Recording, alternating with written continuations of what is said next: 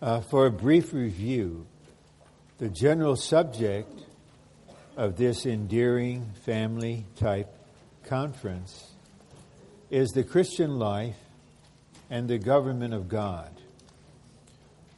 We know from John chapter 3 that those that are born of the Spirit can see the kingdom of God. And those who are born of the Spirit and of water enter into the kingdom of God.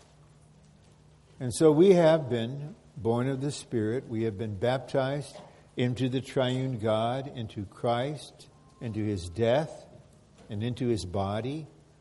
And whether we are conscious of it or not, we are living in the kingdom of God. And it's not abnormal for a period of time not to be conscious that we're living in the kingdom of God. When I brought my firstborn home from the hospital, a little girl, she didn't realize I'm a Kangas. I'm a member of the Kangas family.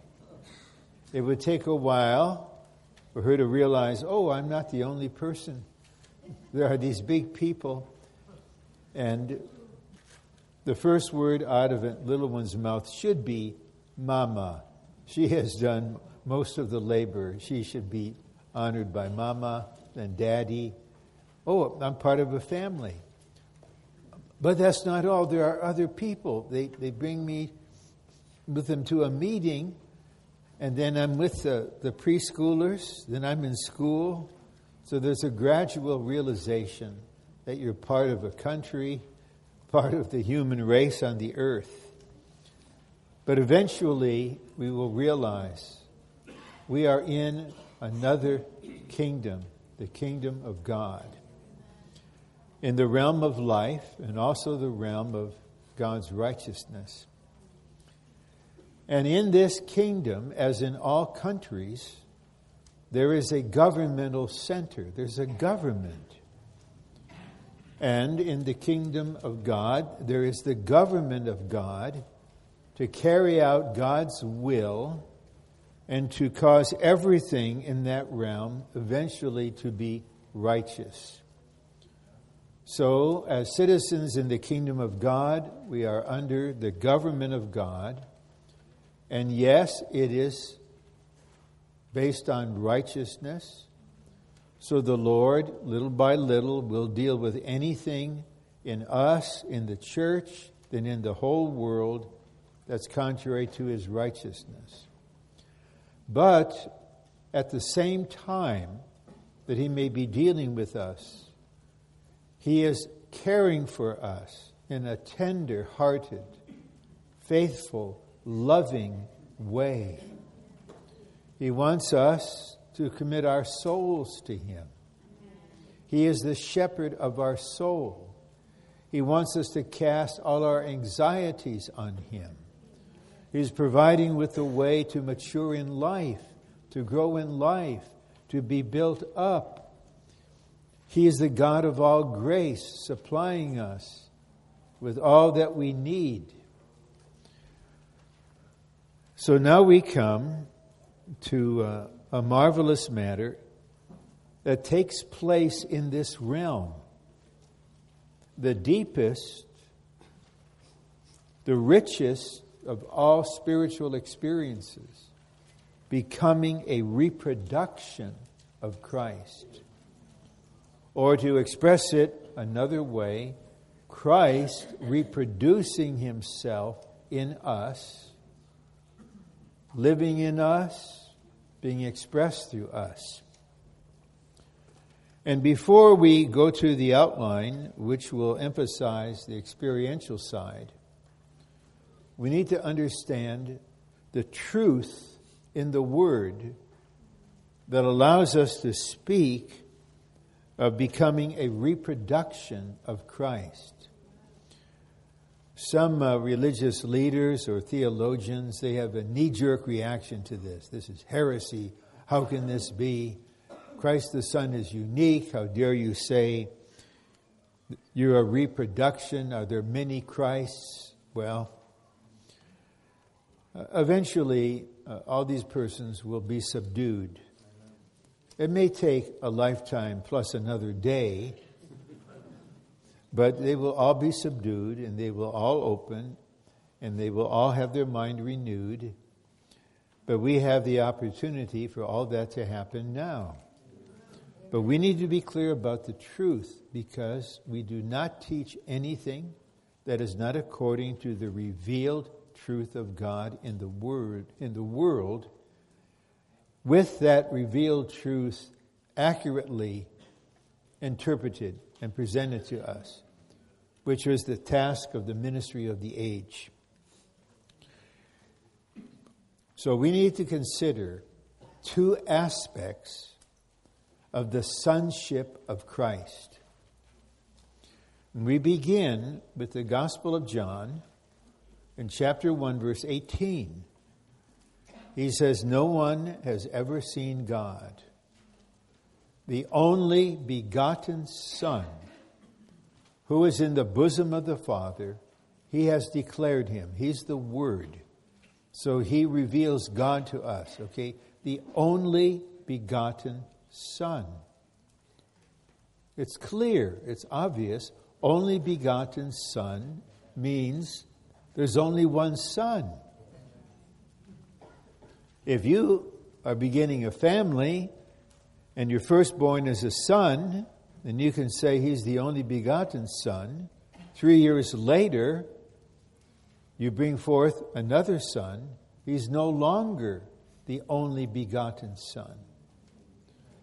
But John goes on to speak in chapter 3, verse 16, that God loved the world, the human beings, to such an extent, he gave his only begotten Son.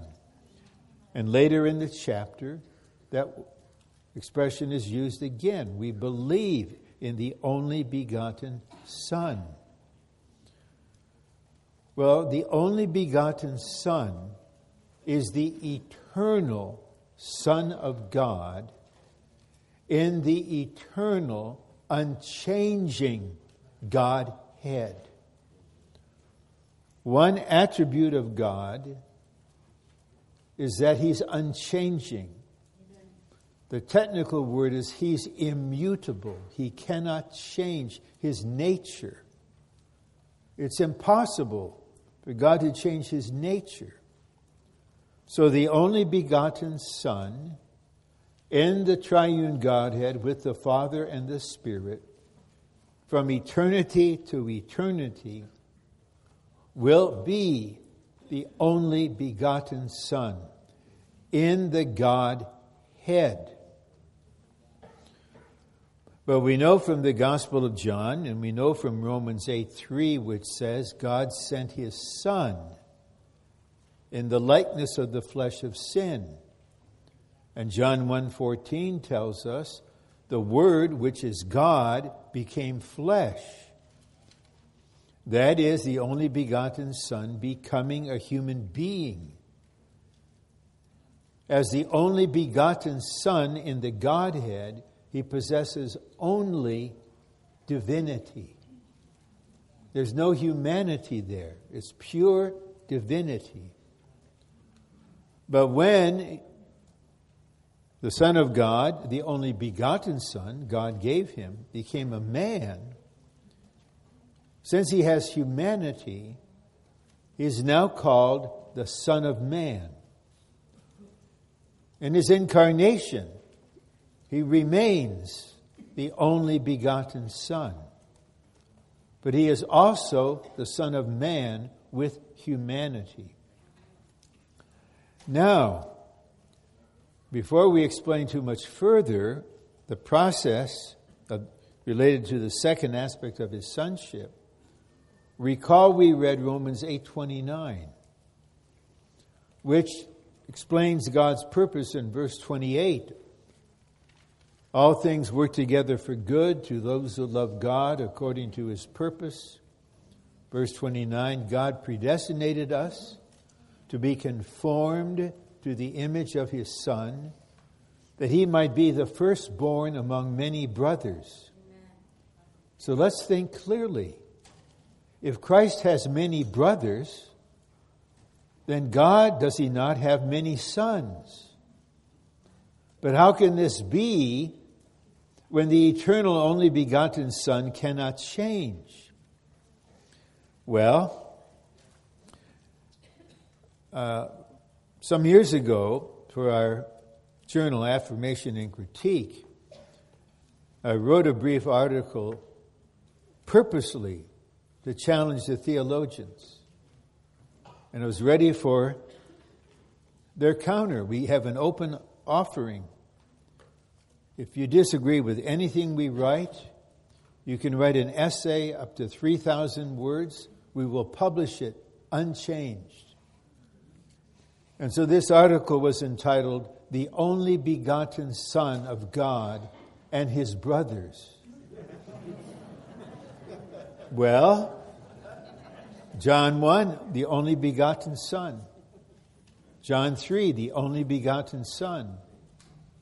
John 20, the resurrected Christ is speaking to the seeking sister Mary Go to my brothers. My brothers, not my friends, not my disciples, my brothers.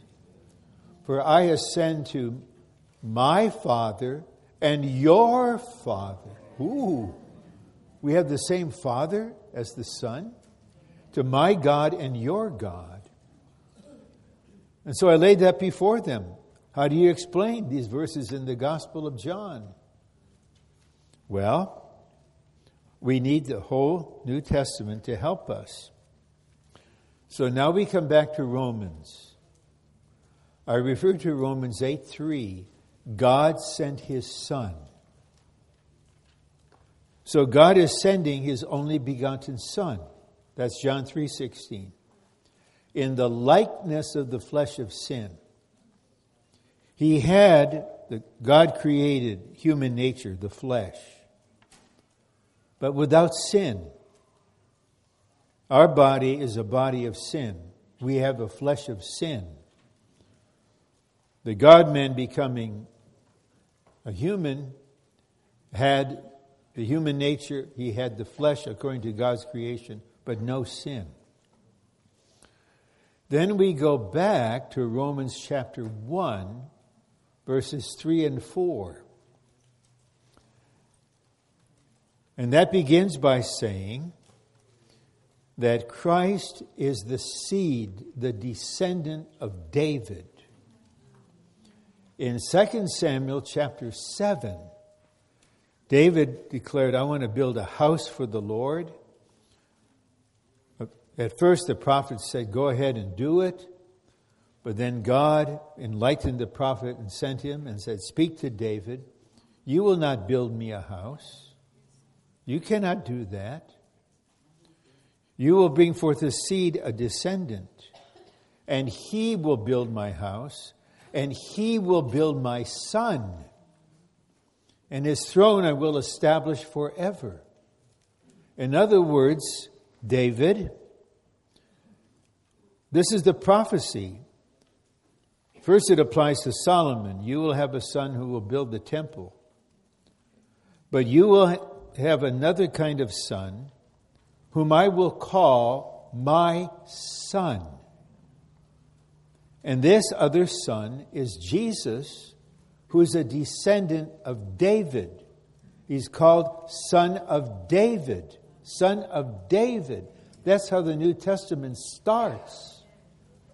The descendant of David. So his humanity, he inherited it from the genealogy we see in Matthew 1. And his great great great grandpa was David. So now here he is in his incarnation, having both divinity and humanity. The humanity is sinless, and he has this humanity because he's a descendant generation after generation from David. Then we're told in the following verse when this one, the descendant of David, was resurrected. God, by the power, by the Spirit, meaning the element, the essence of the Spirit, declares him to be the Son of God with his humanity. In his resurrection, his humanity was uplifted and brought into the divine sonship. That is why he's called the firstborn, the firstborn among many brothers. The Bible's an amazing book. And Paul is in Antioch, according to Acts 13, proclaiming the gospel. And he said, God has fulfilled the promise made to David. Then he quoted, he, Paul, quoted Psalm 2, verse 7 This day I have begotten you. And then Paul explains this day was the day of Christ's resurrection. Because on the day of his resurrection, Christ was born to be the firstborn Son of God. So now he's the Son of God in two ways. In the Godhead, there's no change. We will never enter the Godhead. We will never participate in the Godhead. We'll become God in life and nature just as we're like our parents in life and nature. We don't have, I don't have my father's fatherhood. My sons don't have my fatherhood. They have my life and nature. Then this is confirmed by Hebrews 1 6, which says, when God brings his firstborn again into the world, this refers to Christ's second coming. When Christ came the first time, he was sent as the only begotten Son. And he came, in a sense, alone. But when he comes again, he will not be alone. He will come as the firstborn Son with all the overcomers who are his bridal army. They will come with him. So now we go back to John 20. Why could the resurrected Christ say, Go to my brothers? Because something amazing happened through his resurrection. Two sides. First, as we pointed out, he himself became the Son of God in a second way because now his humanity is part of the sonship. So he's the firstborn. Then we know from 1 Peter 1 3, we were all regenerated when Christ was resurrected. So when he was born, we all were born. We're all the twin brothers, male and female alike, just as female and male are part of the bride. We are his many brothers. Then Hebrews 2:10 tells us God is bringing many sons into glory. And so there is no change in the eternal Godhead the only begotten Son cannot be reproduced. That is impossible. That would involve a change in God's immutable nature, which is impossible. That would be involve a change in the Godhead, also impossible. But God became man through incarnation so that redeemed human beings can become God through regeneration in the sense of having the life and nature of God. So God is our Father, just as He's the Father of Jesus. 1 John 3 2 declares, We are children of God. When He appears, we will be like Him. We will see Him as He is. Romans 8:16 The Spirit is witnessing with our spirit that we are children of God. What kind of children? God didn't send some prophets to a big orphanage and adopt millions of children. We are not adopted children. We are born of God. Amen. We have the life and nature of God. Amen. We have a big brother. You know, often when boys, especially, they get in a fight, and maybe the one they're fighting they don't back down from the fight, but the person is too big. And then he says, I'm going to get my big brother after you. So I'd like to say to the enemy, You want to pick a fight with me? My big brother has already KO'd you in the first round. And I'll call on my big brother. You, and you attack any one of my sisters and brothers. We're going to call on our victorious big brother to deal with the demons, to deal with the evil spirits, and to deal with you. So I hope it's becoming somewhat clear that the New Testament reveals the two aspects of Christ's sonship. The first aspect, the only begotten Son, is his sonship in the Godhead. The second aspect, being the only being the firstborn son, is his sonship in God's economy. Because God wants to have millions and millions of children who become his sons, who become his heirs, who will form one corporate person, the one new man who eventually become the, the bride, the wife See, how does the Bible end? Again, I say it's amazing. In John 21, verse 9, a word is spoken to John from an angel Come here. I will show you the bride, the wife of the Lamb. And so, if someone would say, Here, let me show you my bride, I expect to see a person, obviously. Now she's my wife. So John is carried away in spirit onto a great and high mountain. And what does he see? He sees the holy city, Jerusalem, descending out of heaven from God.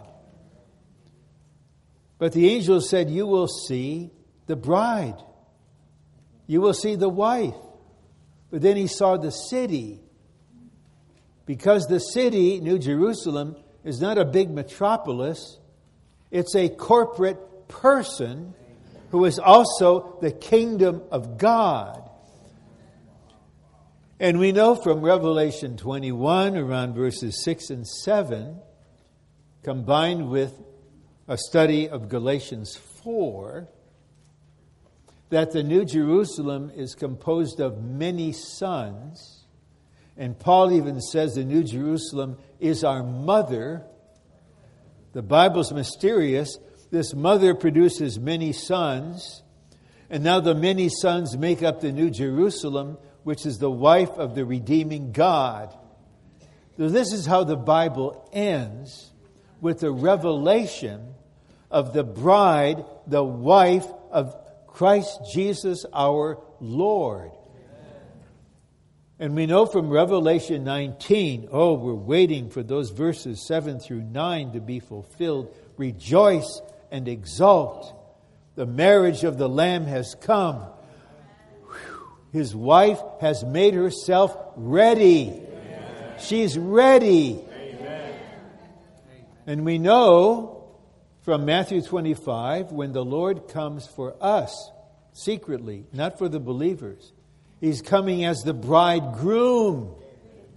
And the bridegroom is coming for his bride, and he's going to rapture her to the throne. Then there's going to be the wedding. And while the tribulation is going on in the earth, we're enjoying the wedding feast. Then, three and a half years later, the husband, our Lord, will say to his wife, his new wife, Dear, we're going on a trip. Where are we going? We're going to Armageddon. What are we going to do in Armageddon? We're going to destroy the enemy and his army. You mean I'm going to be in the army? Yes. That's one reason why I married you. It's one of my one of the qualifications. You have to be an experienced fighter. And then she's the female, so she'll ask, Well, what should I wear when I go to Armageddon? And he will say, Dear, your wedding garment is your warrior's uniform. Let's go. So all of this is possible only because Christ has been reproduced to be the many brothers of the firstborn son. And we will marry this firstborn one. And look, in any human marriage, it's two human beings.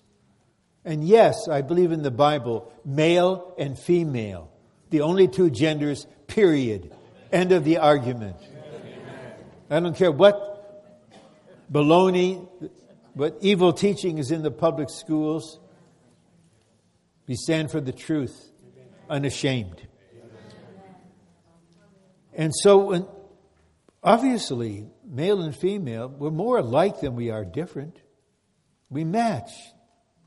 And it's designed this way. You need a helper, man. You need a helper. You can't make it alone. But you need a female helper. And so Adam says, bone of my bone and flesh of my flesh. And so the Lord will marry us, and we will be like him in every way except he is God in the Godhead. So we will worship him, we will praise him, and we will never equal him in the Godhead but we will match him in every other way because our humanity will be fully saturated with Christ. Every part of our being will be brought into resurrection, will be wholly a new creation. We have our wedding garment, which is just dazzling white, because that's an expression of Christ as our righteousness living in us. And we're now stitching our wedding garment whether we realize it or not. Every time we live Christ, we sow a little bit more. Then He will come and bring us before the Father. And the Father is the one who has prepared a wedding feast for His Son. We're going to have our wedding garment. We say in hope and also in faith. We're going to be there. All the suffering is over for us. We're in the joy of the Lord. We have the, a, thousand year wedding day. Then after that, we'll be happily married forever and ever. Amen. Amen. I don't know if time will be kept in the new heaven and the new earth, but I have to use the time uh, language now. So after we've been there for a billion years, we will just say, something fresh is flowing out of the throne. Nothing is stale. Nothing is old. God is inexhaustible.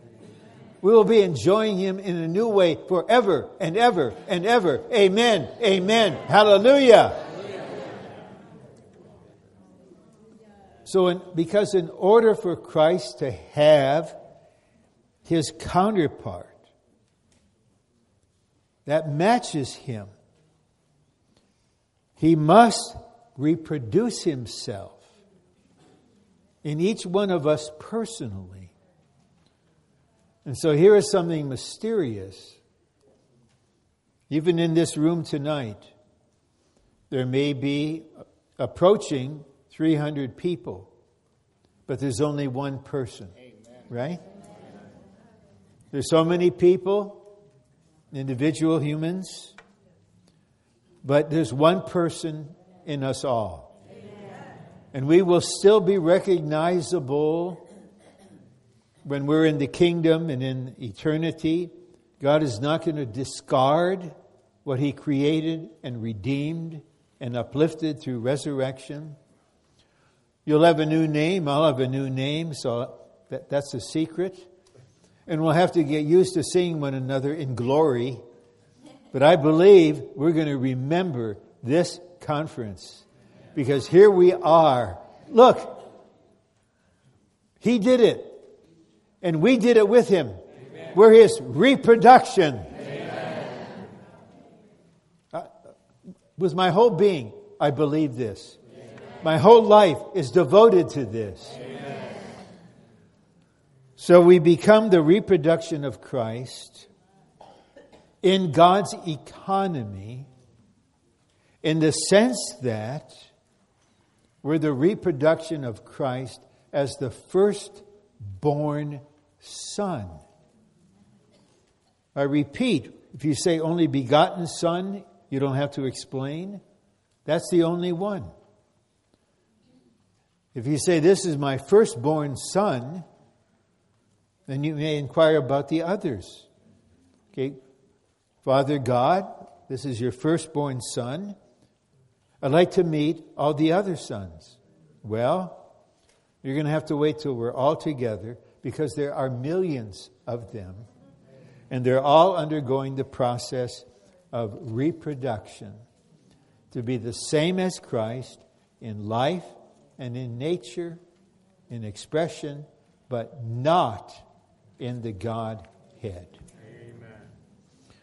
So now we can go through the outline and we'll focus on section 5 with three aspects of the experience that is being set before us and the way in which we can all enter in. And then there will be much time for response, at least 25 minutes, maybe more than that. As believers in Christ, we may become a reproduction of Christ as our model. That's 1 Peter 2:21. And we'll come to this in point 3. So Christ is the model. But we will not imitate him. That is self-perfection. That's trying to be like Jesus. That is uh, futile religion, self effort. Rather, this Christ will reproduce himself inwardly by revealing himself in us, living in us, being formed in us, making his home in us, being magnified in us, and being all in all in us. So he is really the prototype which is the means for the reproduction. To the living of the Lord Jesus under the government of God is a model so that we may follow in his steps by becoming his reproduction. About maybe 120 years ago, a religious book became very popular entitled, What Would Jesus Do? And so the readers were taught, you're in a situation, what would Jesus do? So you're, what, you're in traffic, someone cuts in front of you, you have time to ask, what would Jesus do? Driving this truck of mine, or driving my, no, whatever vehicle is, there's no way of knowing. And then what? You do what you imagine Jesus would do. Jesus does not like that. Rather, he would say, You are driving. I want to be, to be the driver in you. Right? I want you to let me be the driver inwardly. I drive in you, and then you drive with me. That's the difference. And so we will follow in his steps, not by imitating him. That's like a trained monkey for an act, dressed like a human, riding a tricycle, doing these kind of things. No, we follow in his steps inwardly as the Spirit anoints us and leads us. Romans chapter 8. As many who are led by the Spirit, they are the sons of God. And being led by the Spirit here is not a matter of guidance, what should I do? It's you're led by the Spirit to live Christ. You're led by the Spirit to be one with Him. And those who do this, they are growing, they're maturing. Section, uh, point three, the Greek word for model in 1 Peter 2.21 denotes a master copy used in the teaching of writing. Okay, a writing copy and underwriting for students to use in tracing letters so that they learn to draw from. So Peter used this language. And so what you have is you have a written document under something that's, that's clear, you can see through it. Then the student places the paper on top of it and then can see the letters that are written. This is an A. And so then they write on the paper, they trace it, an A. This is how they learn. So this is the model. But we may wrongly interpret it to think, well, that's really just imitating. But if we understand this in the light of the whole New Testament, the tracing is an inward matter where Christ is the model, reproducing himself. And so at the actually in point 2, we have Ephesians 4:20 and 21. Uh, let me read this because it helps makes things clear a little more, where uh, Paul says, But you did not so learn Christ. We're learning Christ. We're learning a person. If indeed you have heard him and have been taught in him, as the reality is in Jesus. So Christ is in us, and now we're learning Him. He wants us to know this is how I live. Okay? Now, this is how you reacted. And now I just governmentally touch that. Now I want you to know how I react to that. Actually, I don't react. It doesn't irritate me. And so I want to now gain ground in you. So after you have made this mistake, perhaps a few hundred times, and that's not an exaggeration. If you made one mistake a day for a year, how many would you make in 20 years? Okay, so this is not religious humility. This is a kind of conservative estimate. But eventually we will learn the difference between ourself and Christ. So one day I was, on behalf of some brothers, I was writing a letter about something. And then uh, I was exercised before the Lord. It was an important matter dealing with uh, an opposer. Then I gave it to the brothers I'm serving with, and they were reading it, and they came to a certain sentence. They say, uh uh-uh, uh that is so Ron. That, that's just you. Okay. That goes out. This and this is okay. That goes out. If indeed you have been taught in Him, so we're in Him, and He's teaching Himself. And we touch the reality that's in Jesus. And a matching portion is in Matthew 18 again. Uh, my memory's okay, but I don't trust it. Just because it's okay doesn't mean you trust it. This is what he says. Verse 28 and to the end Come to me, all who toil and are burdened, and I will give you rest. You've tried so hard to be a Christian, to be an overcomer. You're just burned out. You're just exhausted. Come to me, I will give you rest. Take my yoke upon you and learn from me.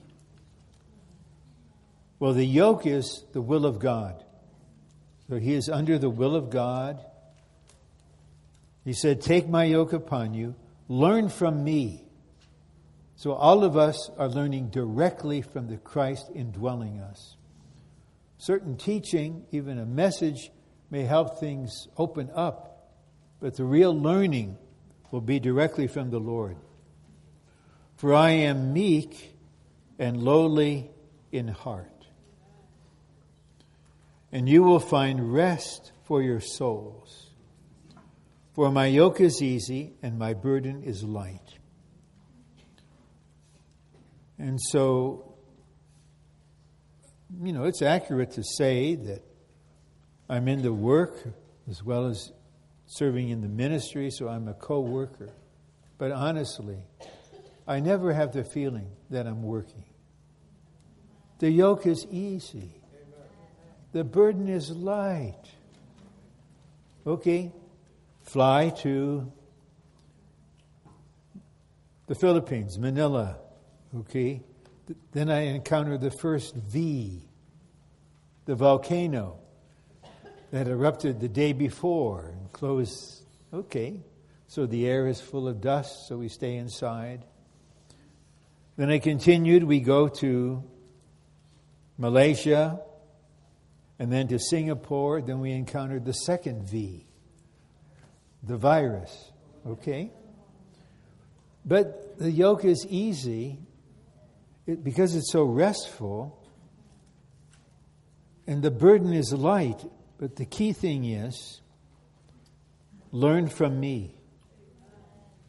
Learn from me what I am like. I am meek and lowly in heart. And we put that together with these verses, or the verse 21. This is how he is the pattern. We're learning him. So I say again, we're all learners. I'm a learner every day. Every day. And I'm not ashamed of it. Even in our refrigerator, there is this, this large L that we got in the UK, because I mentioned this. I just appreciate being in a car, the brothers are driving, and on the, the bumper or in the back window of the car in front is a big L, meaning learner. This person has a license, but is a learner. Give room to the driver and also beware of the driver this would be very good. And it's there for a year or two. And Brother Nee mentions this that we should just be learners our whole life. Amen. There's no shame in that. Amen. Look, Paul was mature to the uttermost when he wrote Philippians. What did he say in chapter 3? I don't count myself to have attained. I haven't attained. I haven't arrived. I'm pressing on.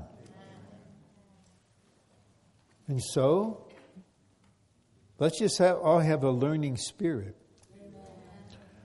So, A under 3 says, The Lord Jesus has set his life before us as an underwriting for us to copy by tracing and following his steps. So, there we have Matthew 11. So inwardly, he's teaching us how he lives. Then we let him live that. Then we live him. We're not imitating him. We will see. We're allowing him to live in us. In this way, we become his reproduction. B, it is not God's intention that we try to imitate Christ by our own effort. What we need is not imitation, but reproduction. That might make a kind of neat t shirt. Maybe to have on the front or the back, not imitation, but reproduction. Then maybe on the front, I am becoming a reproduction of the firstborn Son of God. Then you had some verses there. I'm not asking you to design a t shirt and send it to me, but what, what, a, what a testimony. I was once in a store, I didn't get to speak to this man, a young man. He had a t shirt on. He said, Explain the meaning of the universe in 25 words.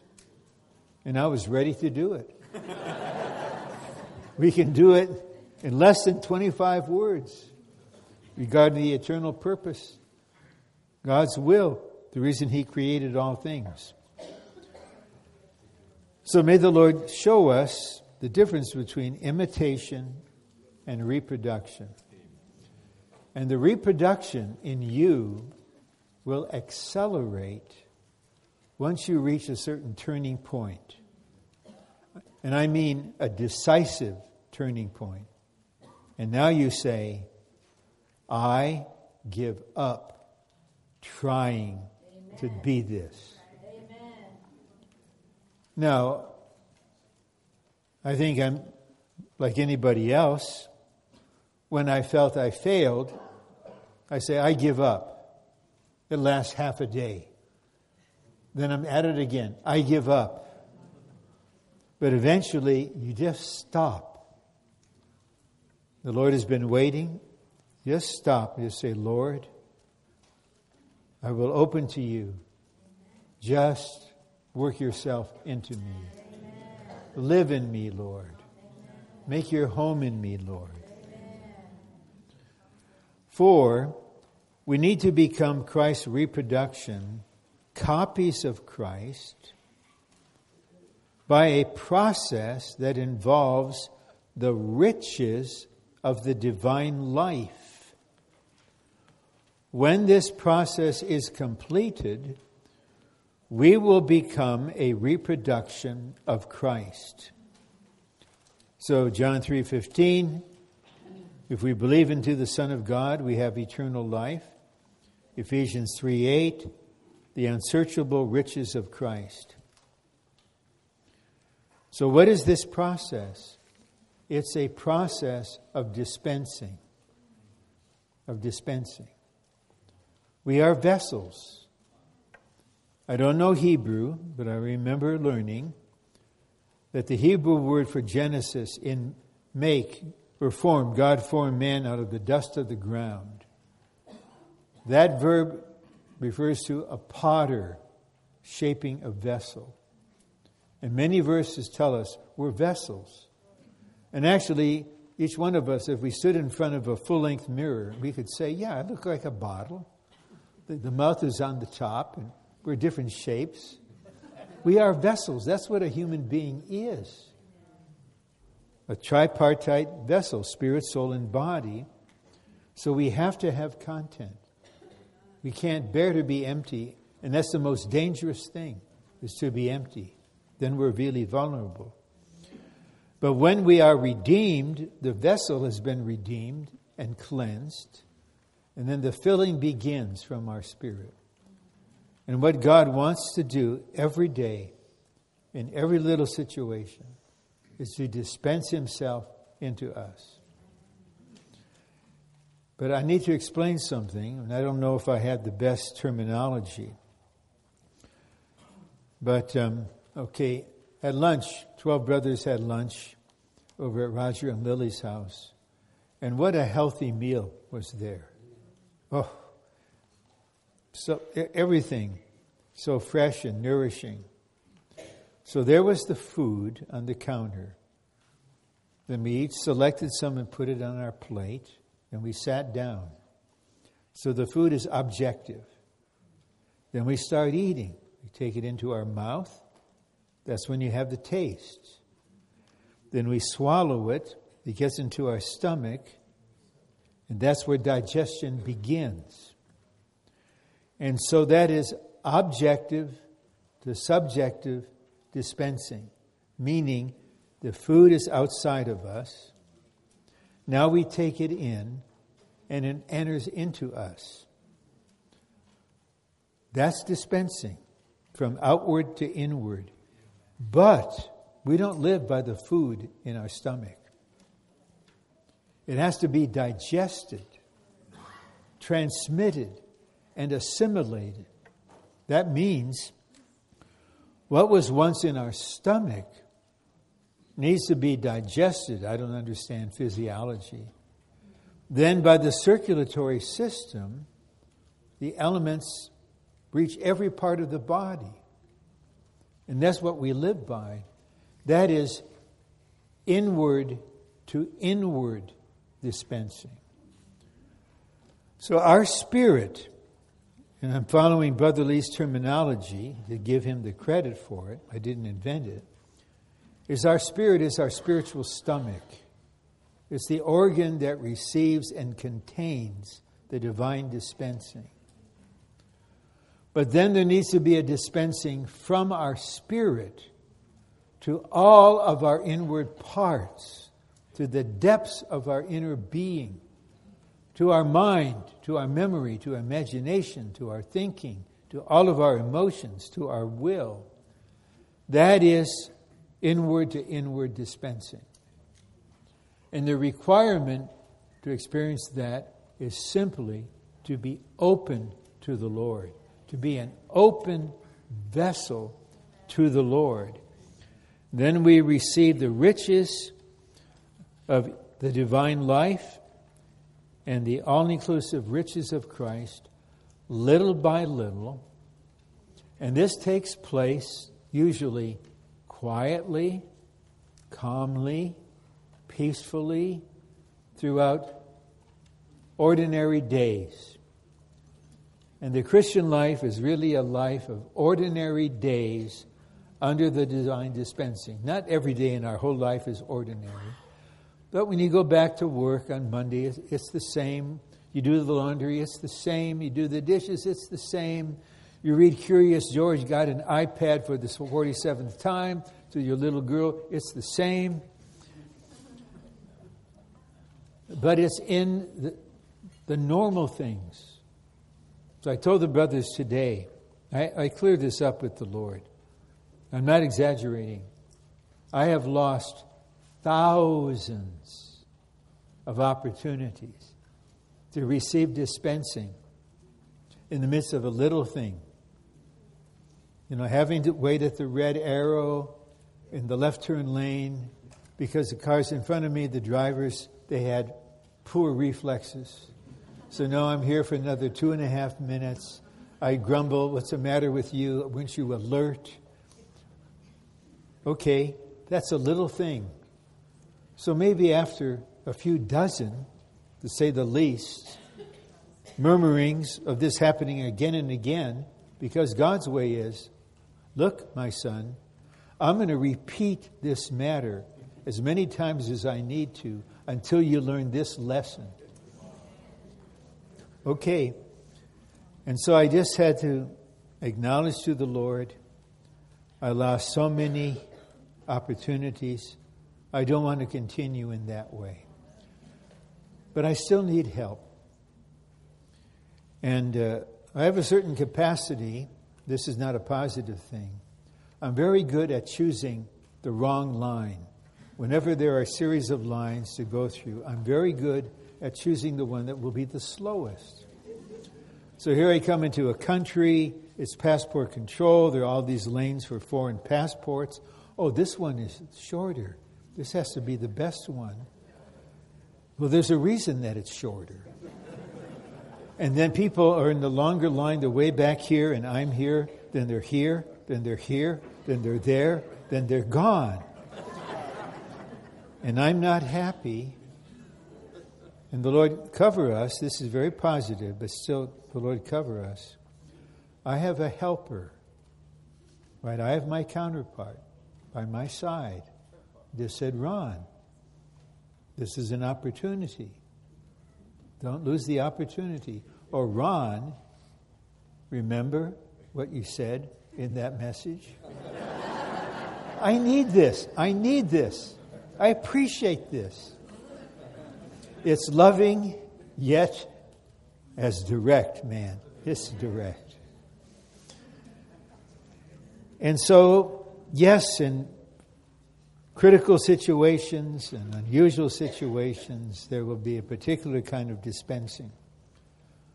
But we don't want to waste time, lose the opportunity, redeem the time, and eventually you'll learn. Maybe you won't have to go through dozens of times in the left turn lane with the drivers in front of you being too slow and you wait twice. Maybe, maybe only 20 times you'll get it. And then you'll say, Lord, now I'm here. I'm going to enjoy you for two and a half minutes. I will sing.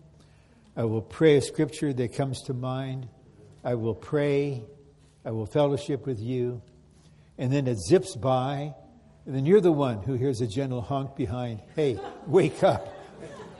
What kind of reflexes do you have? Okay. Now, in section 5, we read this In order to become a reproduction of Christ as our model, we need to experience Christ as the one living in us. Christ being formed in us, and Christ making his home in our hearts. So, this no one can do for you, no one can replace you. We can only try to supply you. A, the New Testament reveals that Christ is deeply related to our inner being. This we need to see. It's just astounding. The very Christ who walked on this earth, who died for our redemption, who in resurrection has a glorified body, yet became the life giving Spirit, this person is inside of us right now. Amen. Christ Himself. And in Galatians 1:16, Paul said, "It pleased God to reveal his son in me." Even the revelation is shining into you. In Colossians 3:10, Christ is all and in all. Now we have the three kinds of experiences. B, the pneumatic Christ.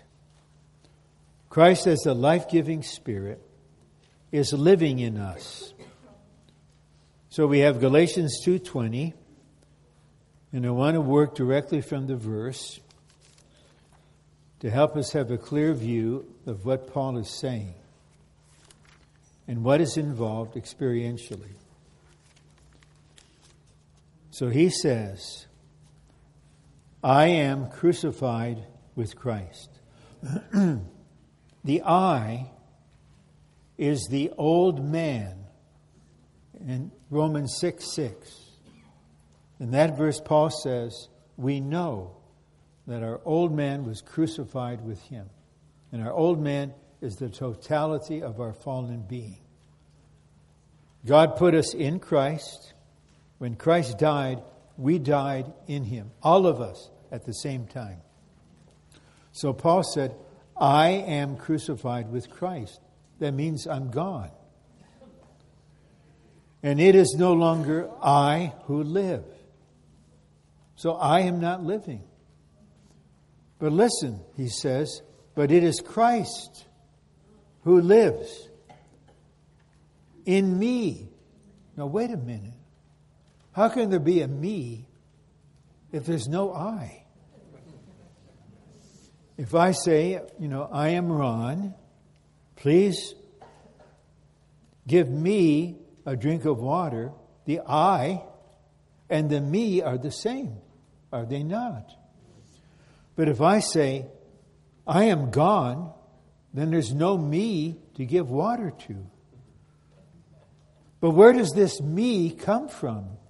If the I is gone, well, it's the new me. The new me. The new man, the new creation that is a believer with Christ in her or in him. So the me is a new me. And from time to time, I do it again. I wonder if that would be a good name for a new baby girl. New me. New me. I don't think I'll ever have a granddaughter named New Me Kangas. Uh, anyway, this is the new me. So Christ lives in new me, not just resides, lives, fully lives in every way in me. So we need to realize our old I with the old me was crucified with Christ, and that I no longer lives. When we try to let it live or it just lives on its own, before long we're uncomfortable. We have no peace, there's no flow. We just can't stay here. We have to come back to our spirit. It is Christ, a person, who lives in me, and the life which I now live in the flesh. So the new me is now the new I, living in the flesh that is in the old creation. So Christ is living in me, and I am now living in the flesh, and my living is Christ living. There's one living here. He lives in me, then my living is the expression of his living. Then he goes on to say, I live in faith. And faith, similar to grace, means I can't do this. Abraham saying, I'm too old. I can't have a son. Wife, you're also too old. This can't happen. Then God comes and says, or the Lord comes and says, This time next year, Sarah will have a child. She's outside the tent, laughing. And the Lord says, Why are you laughing? She said, I didn't laugh. I heard you laugh. and what happened, what was impossible, happened because of faith. And so we live in faith, but it's not something we produce. Faith in the Son of God.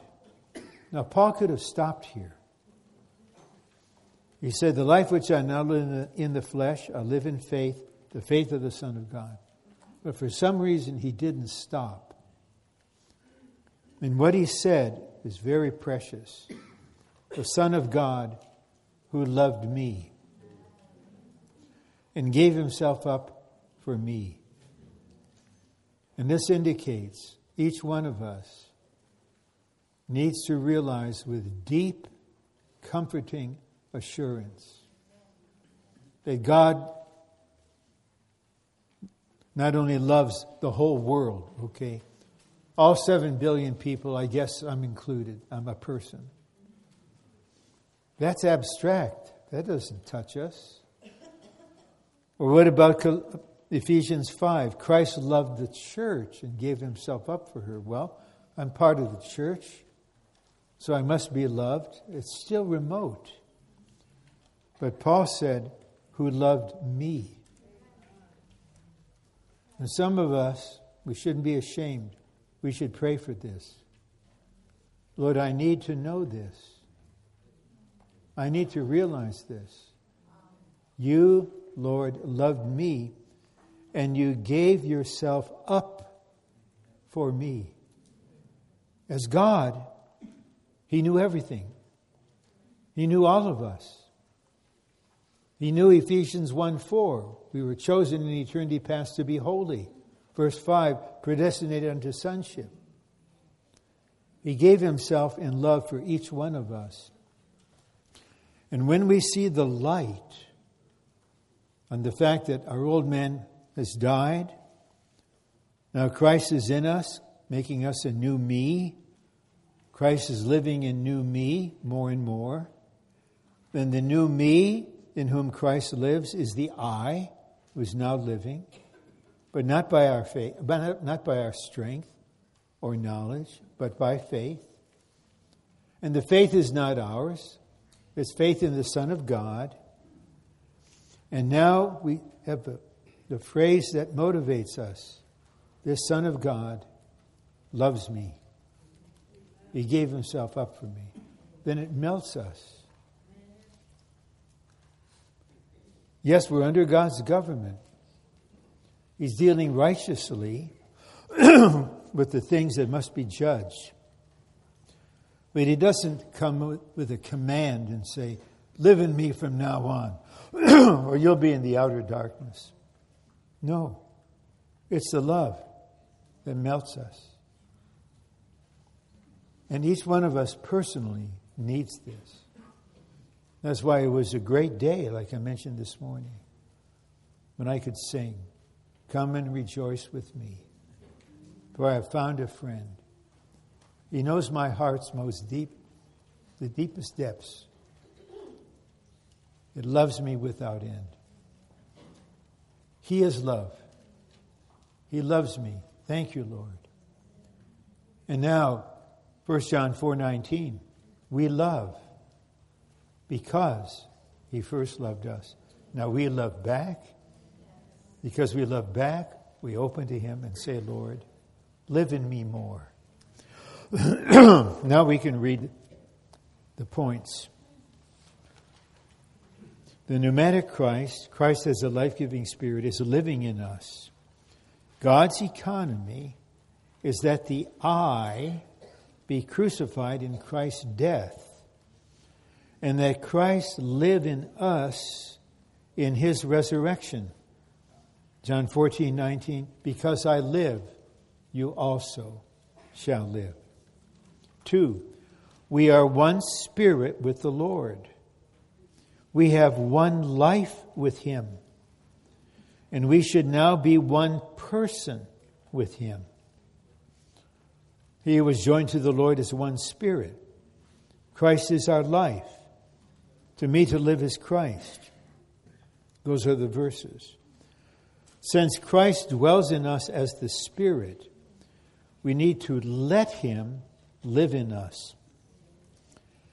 And the little word let is crucial because this refers to our will.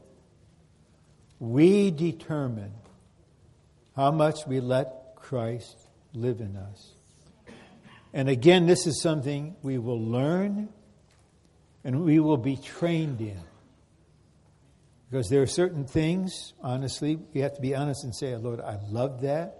I love doing that. And we know that the Lord does not love that and does not enjoy doing that, but we want to do it, so we do it deliberately. And so we lock up Christ temporarily in us. We don't let him live. And then comes the grace, the supply, and the discipline. And now, okay, Lord, I still have this interest, but I will let you live.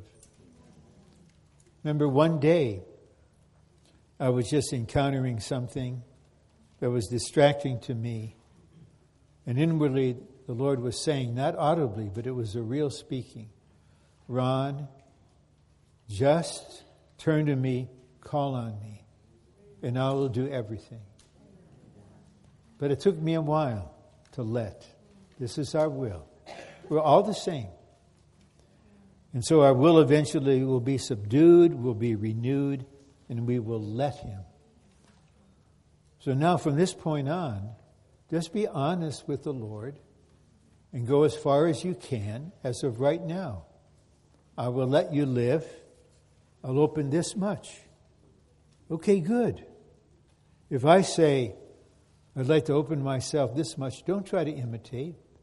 Don't measure yourself by others. Don't condemn yourself.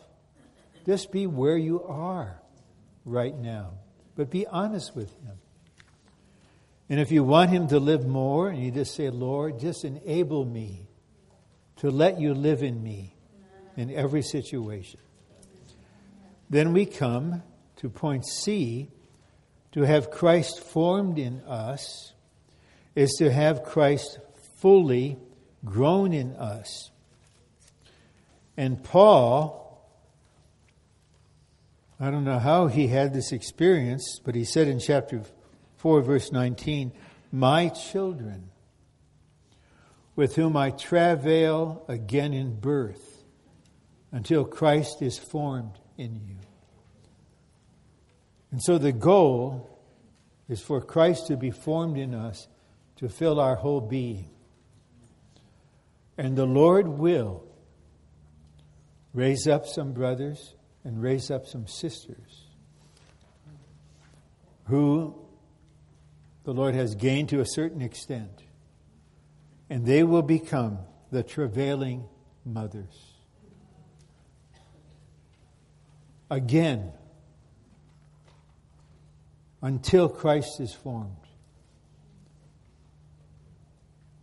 They realize, as they learn from their own experience, I was able to make progress because someone like one of my two spiritual mothers, Sister Lee, prayed and travailed.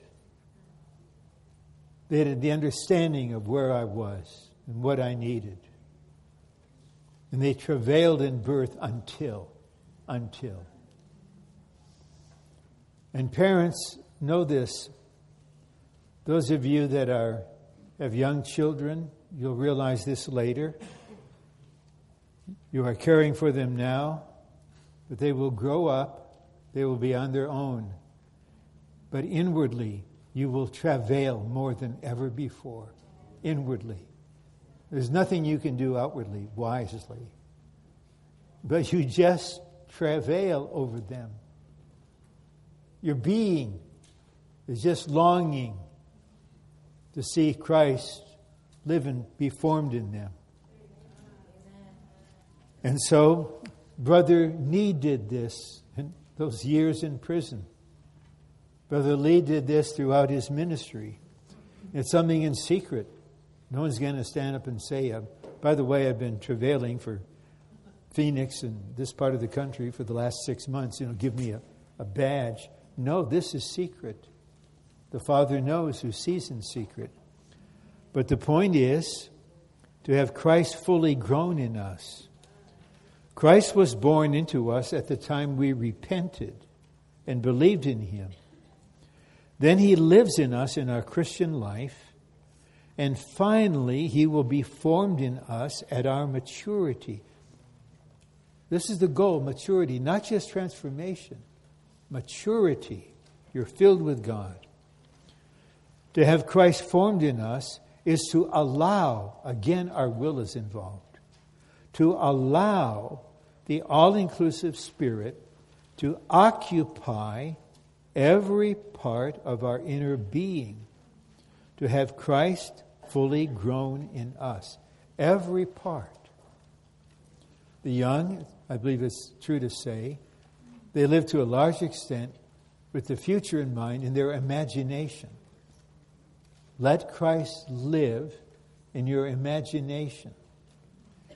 Really, elderly saints, they tend to live in their memories. I remember when I was trying to sell hearing aids and failed because I'm just not a salesperson. But I learned something from this elderly lady I visited, and she said, I'm okay here. I have my memories. And so eventually we will allow Christ access to every part of our inner being. If you can say that now, that's fine. But when you say that, He really, really will act on that. So just be honest with Him. And don't compete with others. We're not in a race against each other. We're not rival. We're all going to arrive. We're not in rivalry. Three, to have Christ formed in us implies that we are being constituted with Christ organically. Formed in Galatians 4:19 corresponds to image in 2 Corinthians 3:18. Christ will be formed in us so that we may express him in his image. So in both of these, Galatians 2:20 and 4:19, the crucial thing is once we see this, how far will you let the Lord go? And the Lord knows we're all limited at first. So, this is where the government comes in to discipline us, to train us, to deal with the hindrances, along with the loving, faithful, tender care. And then we realize, Lord, I'm more open now than ever. I give you more room till eventually you can tell him honestly, I'm fully open to you.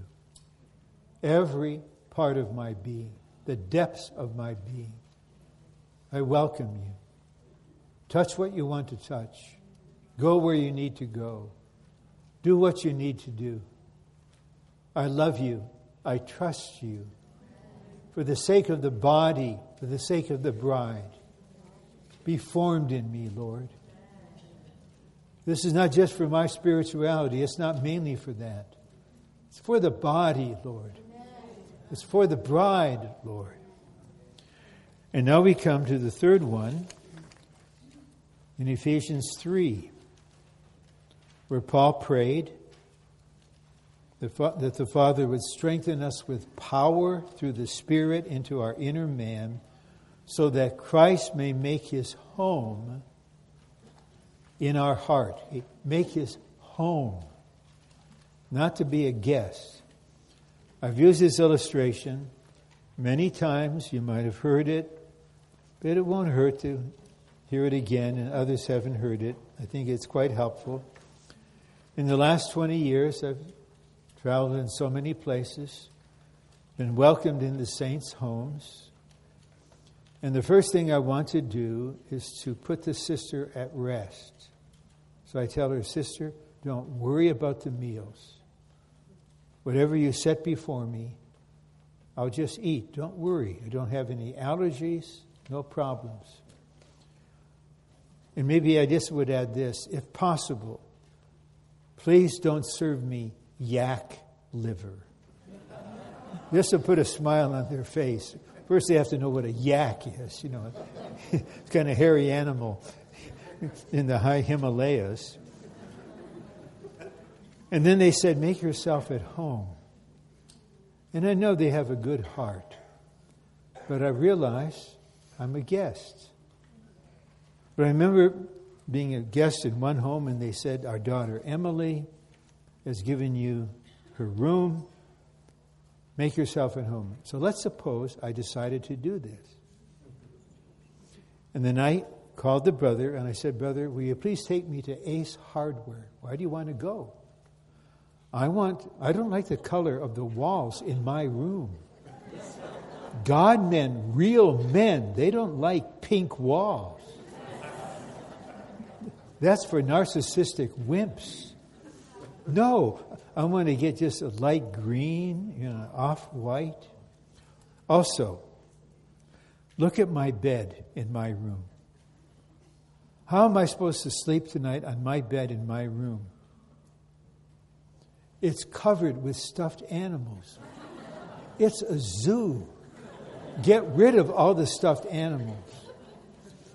Also, what kind of posters are on the walls? I don't want that. If we have anything, I want you to get a kind of copy of a Rembrandt or Van Gogh's Starry Night. And then look here. I don't know if they have these anymore. I may be out of date, probably. But there's this thing you call an iPod or something like it. And I turned it on, and there's 747 rock tunes on it. I don't want this on my iPad in my room where I live.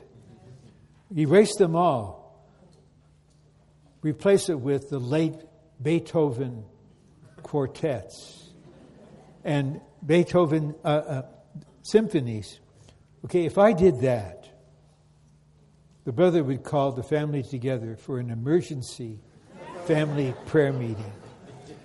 And then they would come and say, Brother Ron, we were having fellowship together. We think you would be more comfortable in a hotel. so, I appreciate the good heart, but I don't live there. I can't live there. But if you tell the Lord, make your home in my heart, He's going to take you at your word. And He'll do more than repaint walls, clear away stuffed animals, and tear down the posters and eradicate certain music. He will gradually go from every part. And the, the basic verb for make home is oikeo. The Greek word for house is oikos, the same root. But Paul added a preposition, kata, meaning make home downward. And so here we need to be willing, and we need our inner man to be strengthened so that the Christ in our spirit can enter into every part of our heart where we have lived our whole life.